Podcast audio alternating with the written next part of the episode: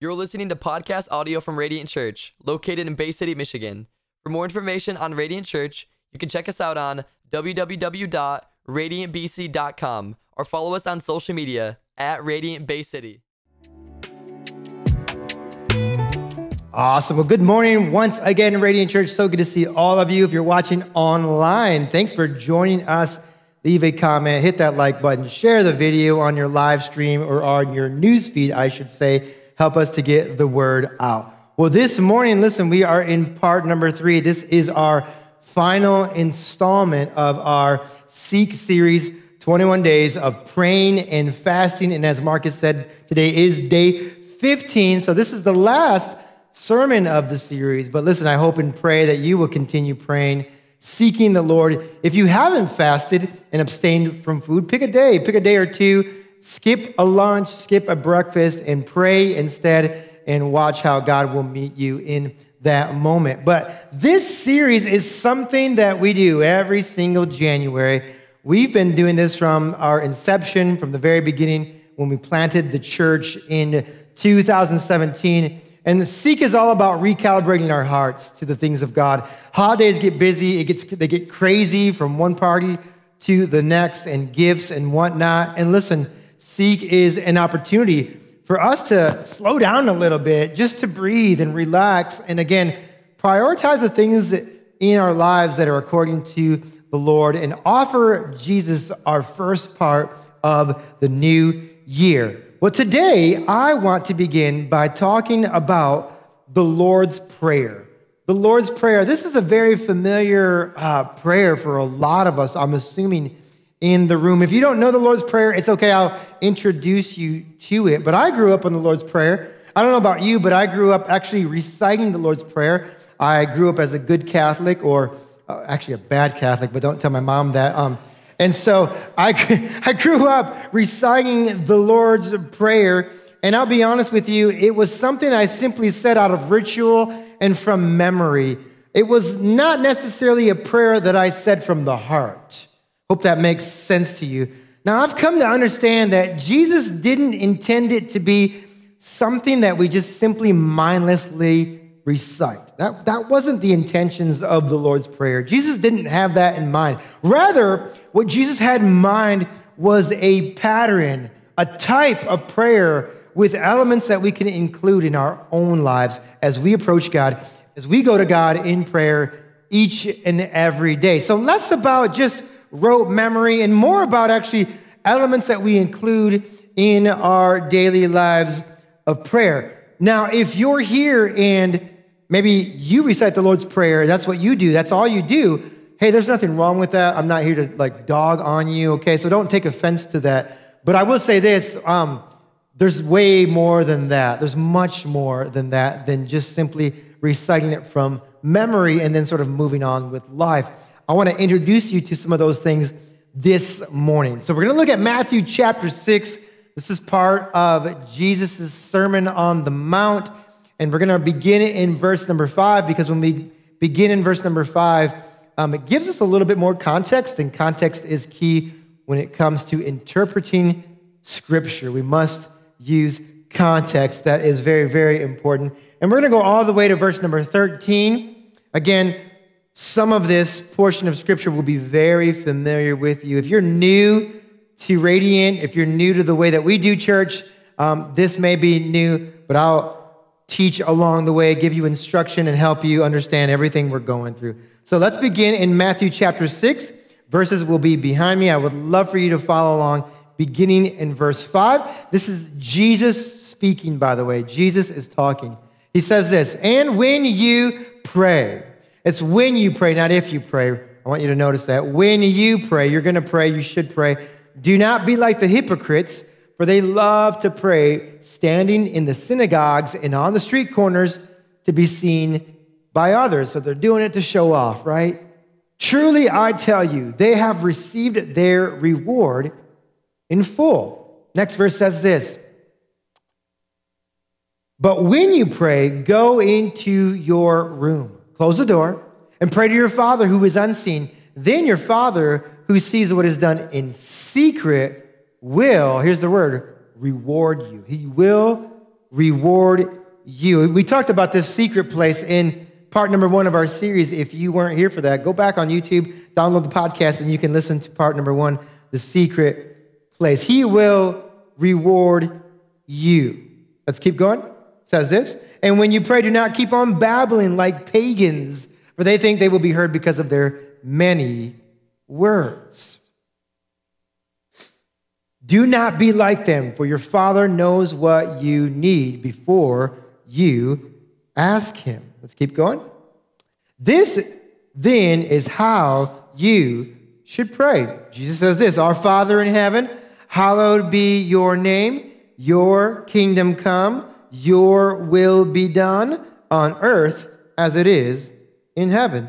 Give us today our daily bread, and forgive us our debts as we also have forgiven our debtors, and lead us not into temptation, but deliver us from the evil one. And then verse 14 For if you forgive other people when they sin against you, your heavenly Father will also forgive you. But if you do not forgive others their sins, your Father will not forgive your sins. That's sobering words from the mouth of Jesus. I'm going to take a few moments. We're going to pray together, and then we're going to dive into the rest of what God would have for us as we open up His Word. Let's pray together, church. Father in heaven, we love you. We thank you so much for the work that you're doing here in and through this ministry, God. Thank you for changing lives through the ministry of Radiant Church, God. Thank you for, the church as a light to a dark world, God.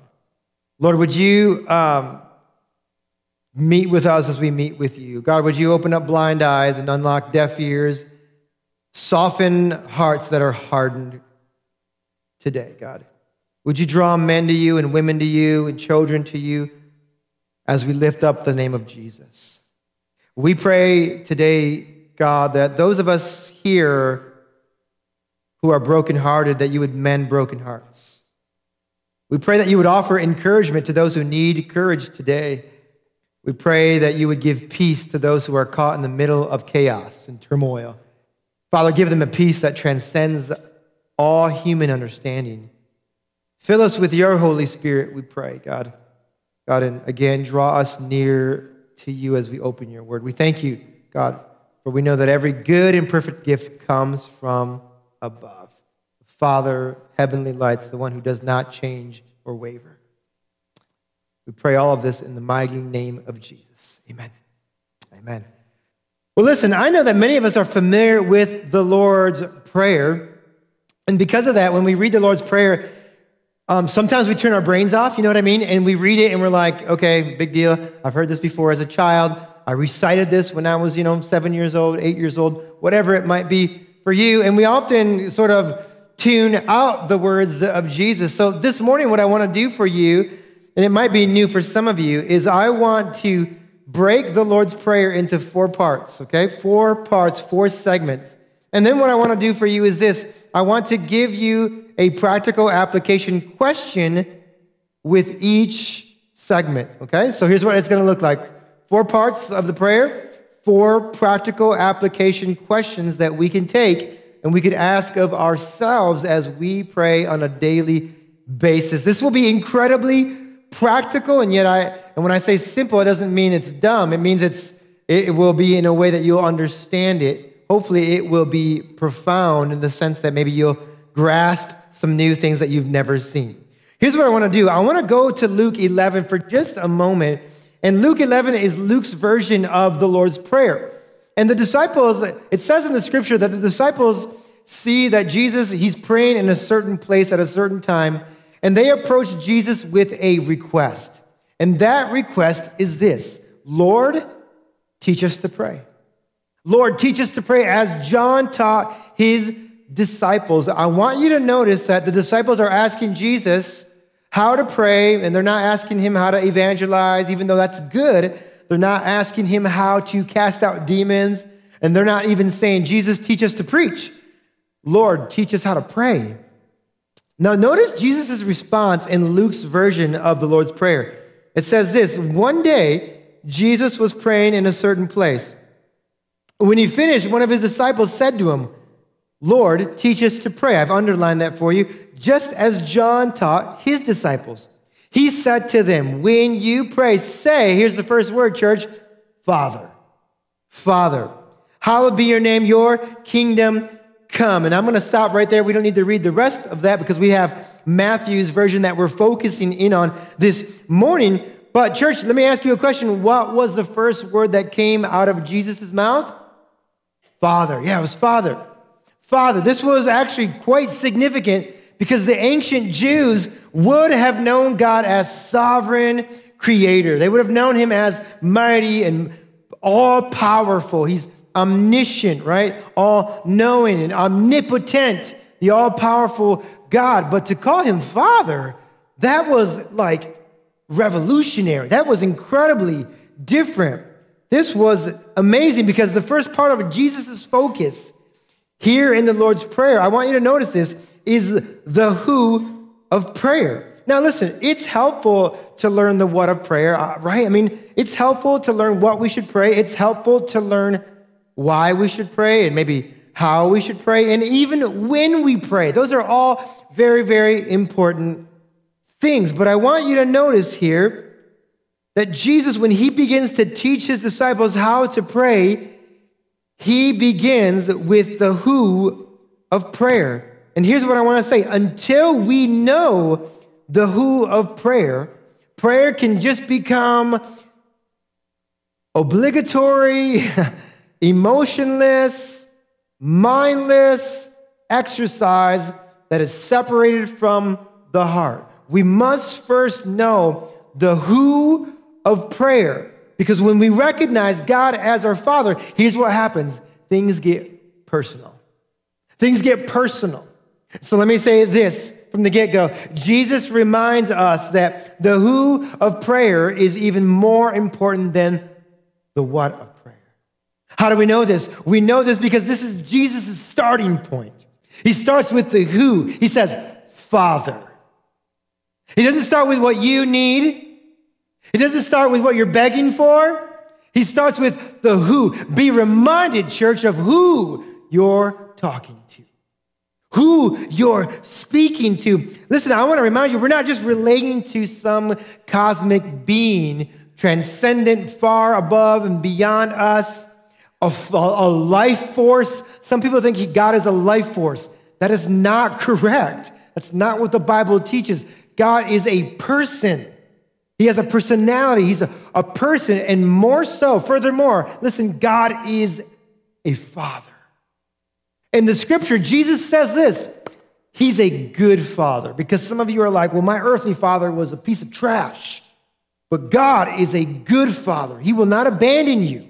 He will not forsake you. He will not become an alcoholic. He will not abuse you. He will not turn his back on you like maybe your earthly father has done. He will not run away when things get hard. He will not forsake his responsibility in caring for you. No, he is the perfect good father.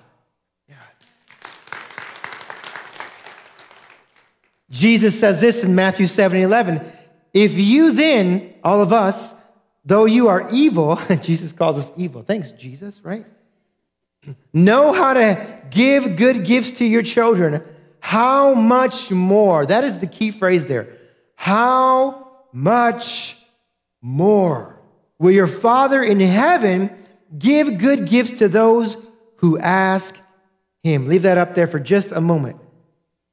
How much more will your Father who's in heaven, listen, give good gifts to those who ask him? I love this because even though we are fallen in our humanity, we still understand to some degree, not perfectly, but to some degree, what a good father is, right?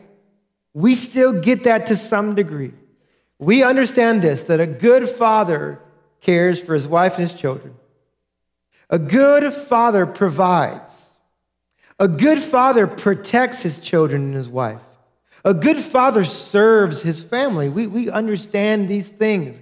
Now, we may not practice them as we should at all times, but we know, we do know what it takes to be a good father. Jesus' point is how much more, listen, God who is, he's without sin, he's without blemish, he is completely good, completely whole. How much more will he good give, will he give good gifts to those who ask him. Even a good earthly father will give gifts to his children. Even a good earthly father will give gifts to his children. So, our heavenly father, who is completely whole, completely good in all he says, in all he does, in all he is, he will give us so much more. Now, I want to be clear for all of us this morning. Let me be clear. A good father, our earthly father and our heavenly father, a good father does not give their children everything they want. Amen? You don't, do you believe that? Okay. A good father does not give their children everything they want. Well, why is that? Here's the reason. Because a good earthly father and a good heavenly father has knowledge of things that the child does not have knowledge of. Does that make sense? Fathers, let me speak to you for a moment. You have knowledge that your sons and your daughters do not have knowledge of. You have things that you know that will not be good for them, but they do not know that yet. So you cannot give them everything they want at all times, for to do so would be actually becoming a bad father. That would not be being a good father. There are things that the Father knows, our Heavenly Father knows that would not be good for their children, our children, can I just tell you, if, if, if, if my kids ruled the world, if my kids were in charge of the planet, their daily snack would be a five pound bag of peanut butter M&Ms, right? Along, and all you parents, you get me on this one, along with a giant canister of pretzels, pretzel, or peanut butter filled pretzels, okay? And they would eat until they got sick. At least I know my son would. I don't know my daughter, but my son certainly would do that. God bless him, okay? So listen, I cannot give them what they want. Instead, listen, instead, that's daddy's snack instead, right? It's my snack. Right? In all seriousness, I mean, I'm kidding, kind of, okay? In all seriousness, listen, there are things that my children will ask me for, okay? But I know it wouldn't be good for them. I know it wouldn't be good for them. Therefore, in good conscience, listen, I cannot give them everything that they want when they want it. But I'm a father who loves my kids and I want to give them good things, okay? I want, it's just sometimes the stuff they ask for, I'm like, yeah, it's not gonna, it's not gonna work out. And they may throw a little bit of a temper tantrum, they may, they may cry, they may say, oh, worst daddy in the world. But listen, I have their best interest in mind because I have knowledge of things that they do not have knowledge of. Of course, I treat them to sweets at times. Of course, we have fun. We do all those things, but I know, listen, I cannot give them everything they want. Here's the first question the first question to apply to our lives Are you approaching God in prayer as your heavenly Father?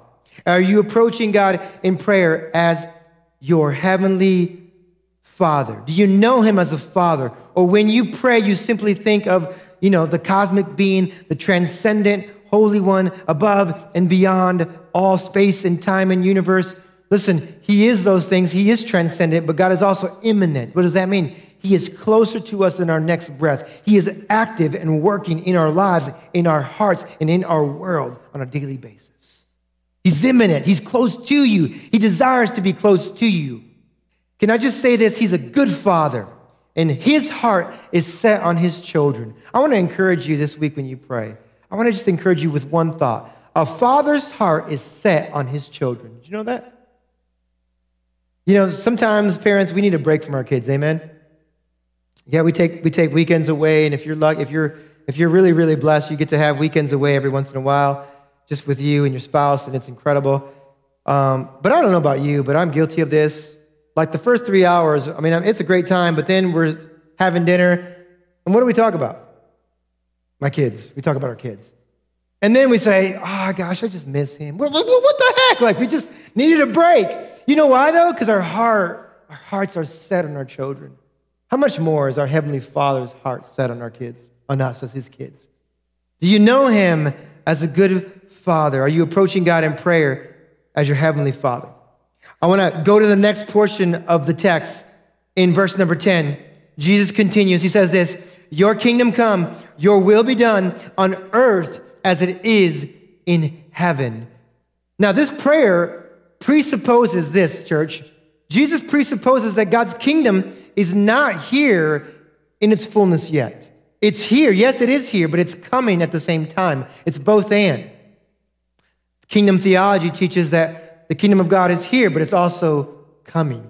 It's not here in its fullness. We know that because people still get sick of diseases and die, but one day Jesus will wipe every tear from every eye. No more sickness, no more death. His kingdom will be here in its fullness, in its entirety. Revelation says that New Jerusalem will come from heaven down to the earth. New creation, all things will be made new. So this presupposes the fact that the kingdom is not here in its fullness, and God's will is also not being done perfectly like it is in heaven. I want you to notice this. But I also want to point out something to you. For so many years, I used to think that this was simply about just surrendering to God's will. It is that. It is that, but I think it's actually more, okay? Because I want to encourage you, this is not simply about us going to God and saying, God, there are so many problems in the world right now. I mean, just it's just terrible, and there's wars happening, and um, there's poverty, and there's sickness, and um, just so many terrible things. God, I just throw my hands up in the air. Ah, you fix the world. I can't do anything about it. That's actually not what this is talking about here. Yes, it's partly about surrender, 100%. But I've learned recently that this is more of language of participation.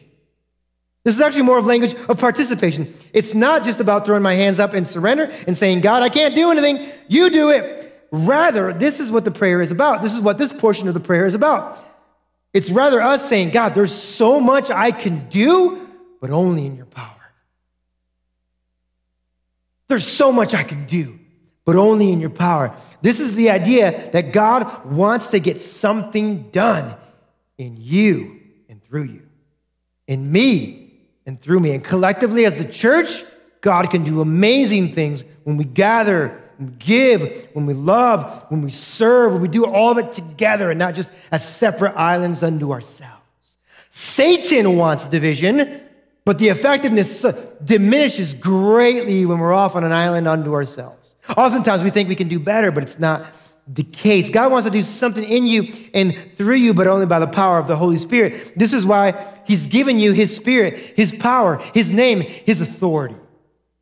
Because God wants to get something done through and in you. Of course, ultimately, we know God is the one to make things happen, but we, the church, we as individuals, we have a part to play in it in the meantime.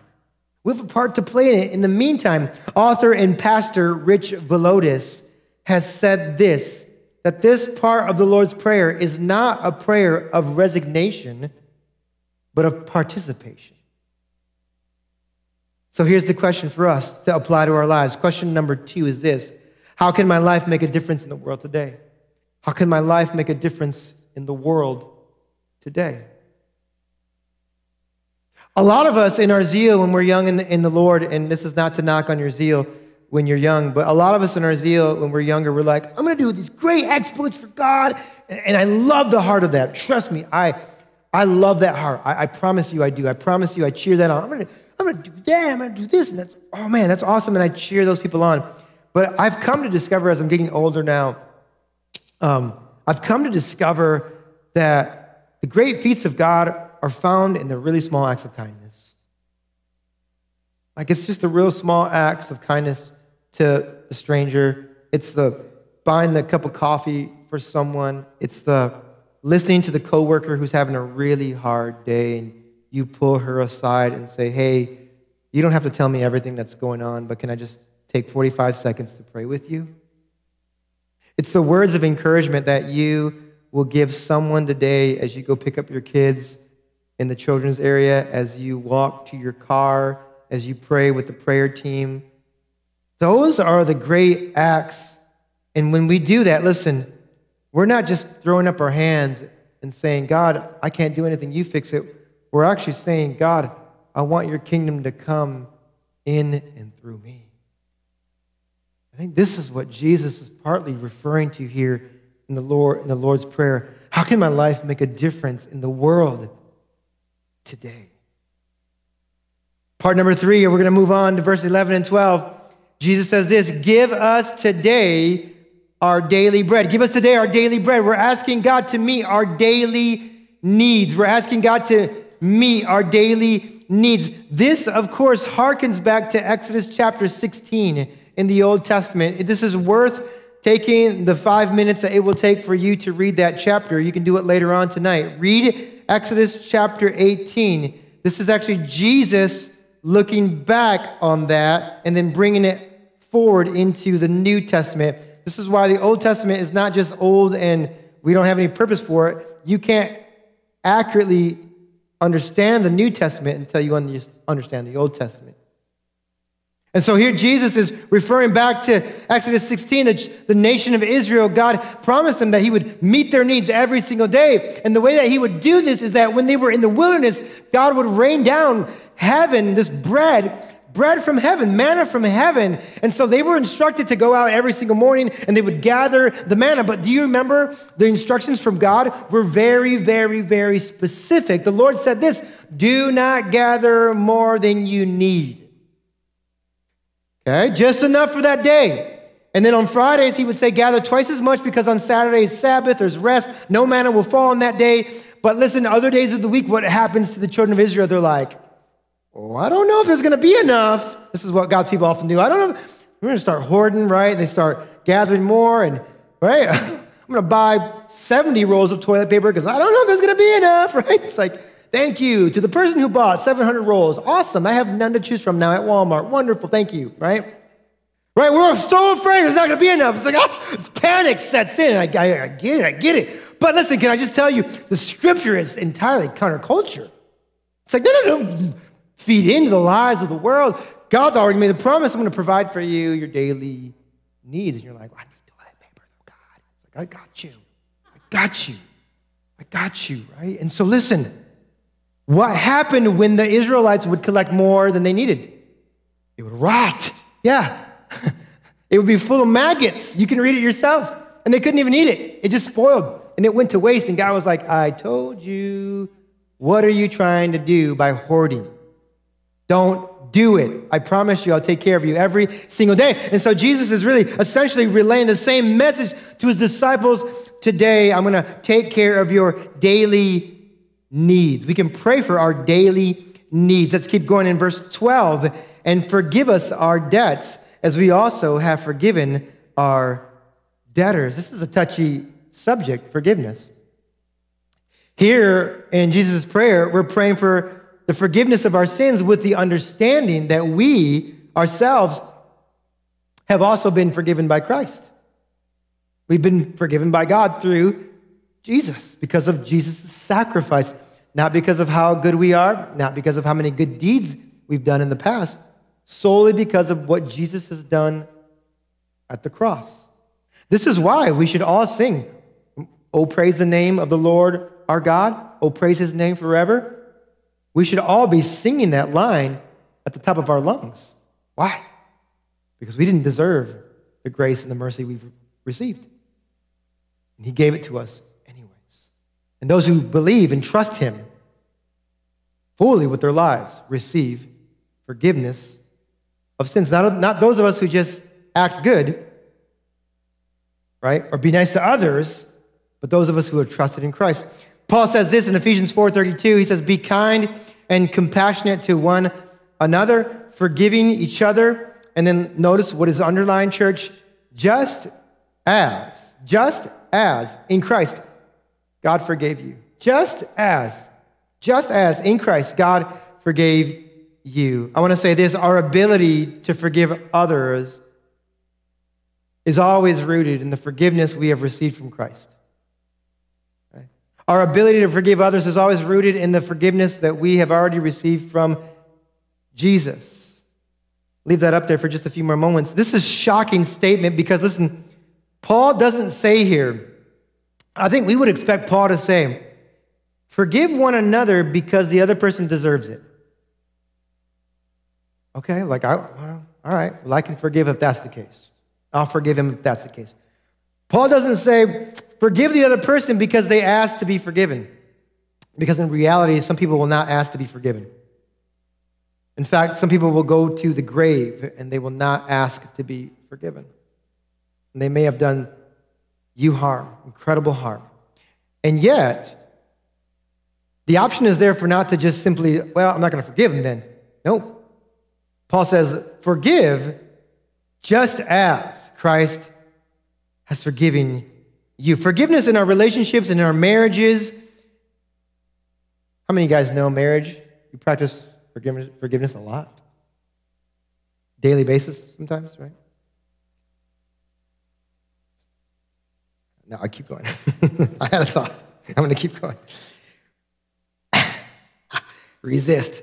Forgiveness in our marriages and our relationships is always rooted in the forgiveness that we've received from Jesus Christ.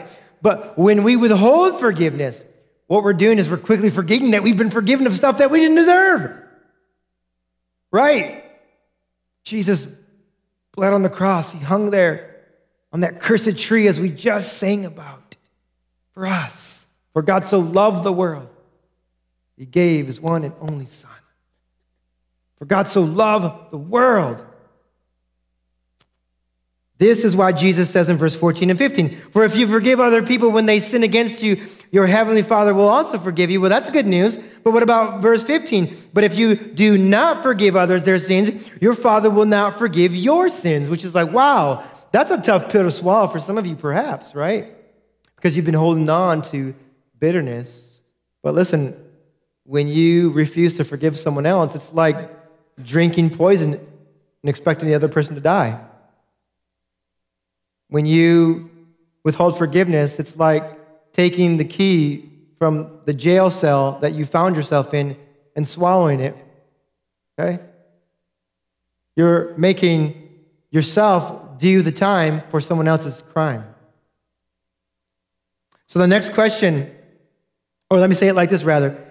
I want to be clear that we do not earn forgiveness from God when we, when we forgive, okay? Let's be clear. We, we're not earning our forgiveness when we forgive others. For no one can, no one can earn God's forgiveness. Rather, we are giving evidence of our forgiveness when we forgive others, okay? So I'll say it like this receiving God's forgiveness motivates forgiveness towards others.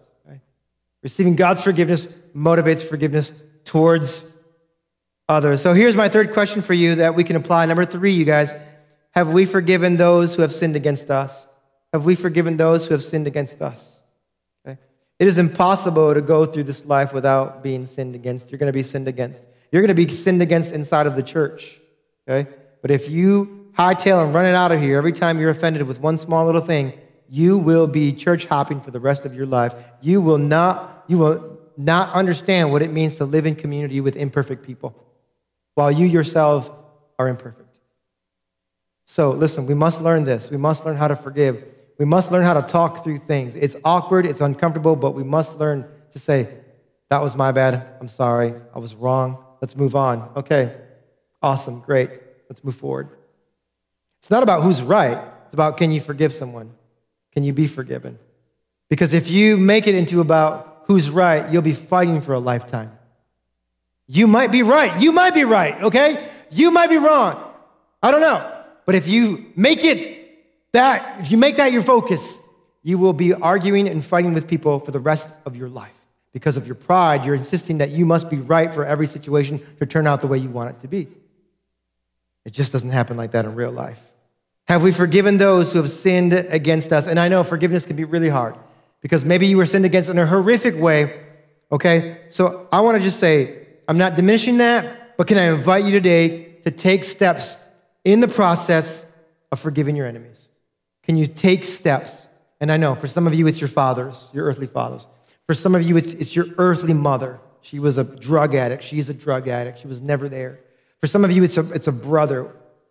Can you just begin to take steps in that direction? I'm not promising you that it's going to happen overnight, but I am saying that once you open up your heart to the Lord, it's like taking yourself out of that prison cell and finding freedom in Jesus.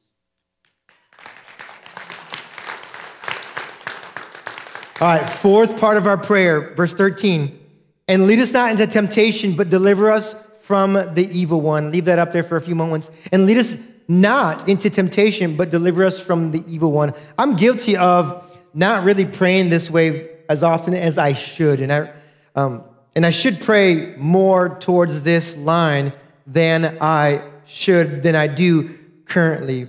You know, as believers, we believe that evil is not some sort of vague sociological force. That's like secular culture would call it that. That evil is vague, it's sociological force. Okay? But evil's real. In fact, it's so real that Peter, who was one of Jesus' closest disciples, in the book of First Peter, Peter describes the devil or Satan like a prowling lion who roars. He's looking for those whom he can devour. He's looking for lives to destroy. He's looking for a way to tear your marriages apart. He's looking for a way to tear your relationship with another brother or sister in Christ apart. He's looking for ways to actively bring division in Radiant Church. He is scheming against your life. I don't want you to be naive about it. I'm not trying to scare you, but don't be naive. Right? Don't be naive. Jesus believed in personified personified evil, and he's literally teaching his disciples that every single time that they pray, they should pray against this. They should pray against the enemy. He's also praying or saying that they should pray for what? Deliverance. Deliverance. This is assuming that we will need to be delivered. What does that mean? That's a fancy word for the word saving or rescuing. That we need to pray that we would be rescued from temptation. We would be saved from the evil one. Those little thoughts that come into your mind about someone or that evil thought that's planted in your heart, it turns into a root of bitterness, and then bitterness turns into, guess what?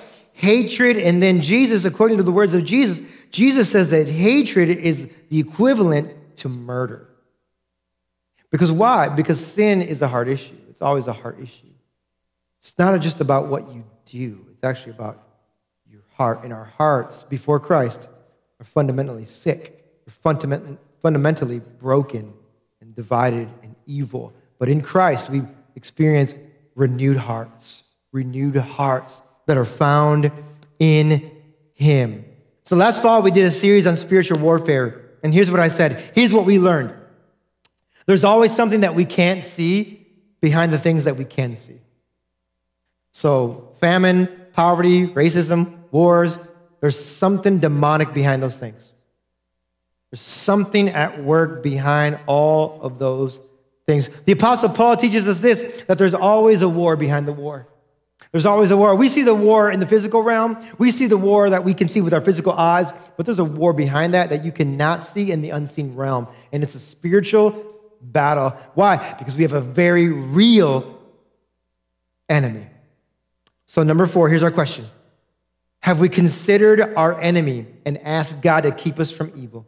Have we considered our enemy and ask God to keep us from evil, from temptation. If you're a former alcoholic in here, we love you. God bless you. Your prayer should be God, keep me from the thought that I need another drink. If You're a former drug addict in here, you should be praying, God, keep me from the thought that I need a substance to make myself happy, to feel good. If you're prone to adultery, to sexual sin, to sleeping around, God, keep me from lustful thoughts. I'm trying to honor you with my life. If you're prone to gossip, to division, God, keep my tongue on a rein. May I not talk about all kinds of people behind their backs. God, keep me from the, these temptations. Peter says that we should be alert and sober, living with the awareness that we have very real opposition. Very real opposition. So here's what we're going to do. Just a couple more minutes. Let's review those questions and then we're going to pray into them for just a moment. Number one, are we, are you approaching God in prayer as your, as your heavenly father? Do you know him as a good father? Because remember, a father has his heart set on his children. So when you approach God, you're not a burden to him. He's not asking you to scram. Listen, he wants to be with you. In fact, when you go to God in prayer, he's already there. He's been waiting for you, church. He's been waiting for you. You're his son. You're his daughter if you're found in Christ, and he wants to hear what's on your heart. How big, how little, it doesn't matter. He's a good father. And if you know anything about what it means to be an earthly father, you know how much more is our Father in heaven going to give us all good things when we ask. It doesn't mean he'll give us everything that we want. and when we want it, because He's sovereign, but it doesn't mean that He has our best interest in mind. Are you approaching God as your Father? Number two, how can my life make a difference in the world today? Your kingdom come, your will be done on earth as it is in heaven. Father, my prayer this morning is that your kingdom would first and foremost come through me. So, Lord, what is the work that you've called me to? How can your kingdom come through me? Are you praying that prayer?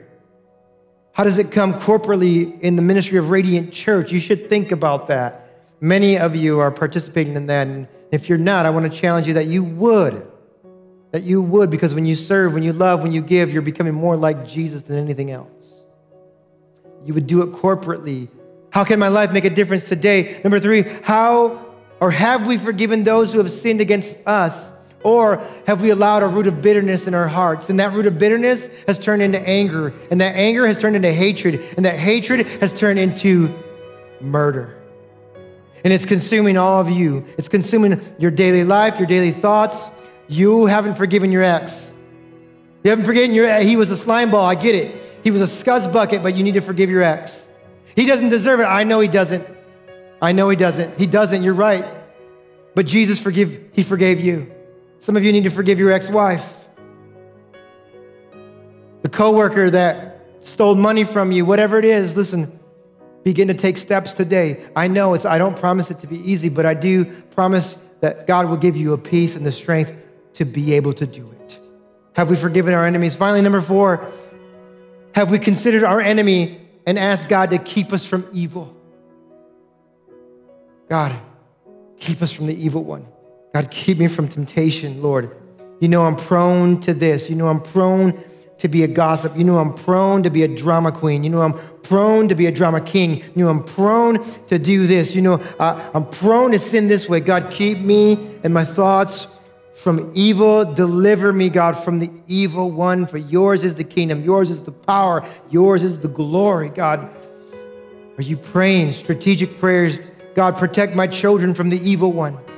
God, protect my spouse from the evil one. God, cover my household with your blessing, with your favor. Are you praying strategic prayers that are offensive prayers? If you've been prone to commit adultery in your head and your mind, continue to pray, God, keep me from lustful thoughts.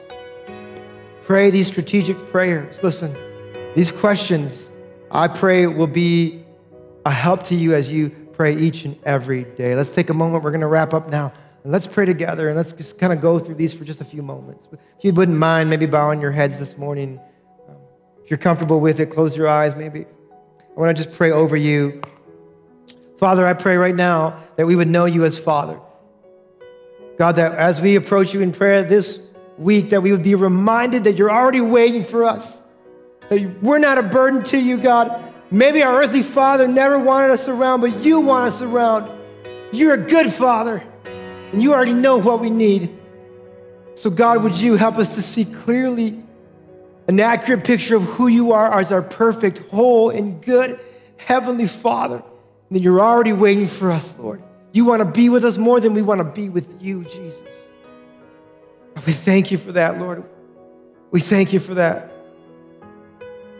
Father, we pray that as, as we approach you, in prayer that we would ask, How can our lives make a difference today, Lord? Perhaps tomorrow at work on Monday, perhaps it's just simply a smile, a word of encouragement. The smallest act of kindness can make such a dramatic difference in someone else's life, God. Maybe it is a cup of coffee you buy, maybe it is just a compliment, Lord. How can our lives be used to make a difference? Lord, remind us are there enemies that we need to forgive, Lord? Those who have sinned against us, God. Do not let our hearts be hardened, God, for we know that will lead to a root of bitterness. We know that will destroy the bones in our very body to carry around a living disease called unforgiveness. We don't want that. We want to be set free. We want to be set free. So, Father, show us who we need to forgive. And Lord, and through many tears, God, and many cries and much heartache, Lord, would you help my brothers and sisters forgive those who have committed sins against them, those who have willingly hurt them, those who have used them, those who have talked about them, God, those who have been persecuted at work Father, help our hearts, for we often withhold forgiveness, for we forget how much we've been forgiven of. And finally, Lord, would you keep us from evil? Would you keep us from temptation? For you know the sins that we're prone to act upon, God. You know us, each and every one of us, God. God, protect our marriages and our families and our children, God. But keep us from evil, Lord. God, may your angels surround our homes, God, at every point, God. Keep us from temptations, God, that will lead to our destruction, Lord so that we may honor you and follow you, God, continue to, to love you with our whole hearts, God. Lord, we thank you, God, that Jesus' prayer wasn't just something that we mindlessly recite, but something for us to take as a pattern into our daily lives. And as we do, God, would change us forever. It would change us forever. So, Lord, thank you. Thank you that your heart is set on your kids. Help us to do the same with you, God, and to our earthly kids as well. Lord, bless us as we leave, Lord. Bless us as we leave. We thank you that today was a life changing event for someone in this room. I feel that. For someone watching online. We thank you for it. We pray all this in the mighty name of Jesus. All God's people said, Amen. Let's clap our hands for our King this morning.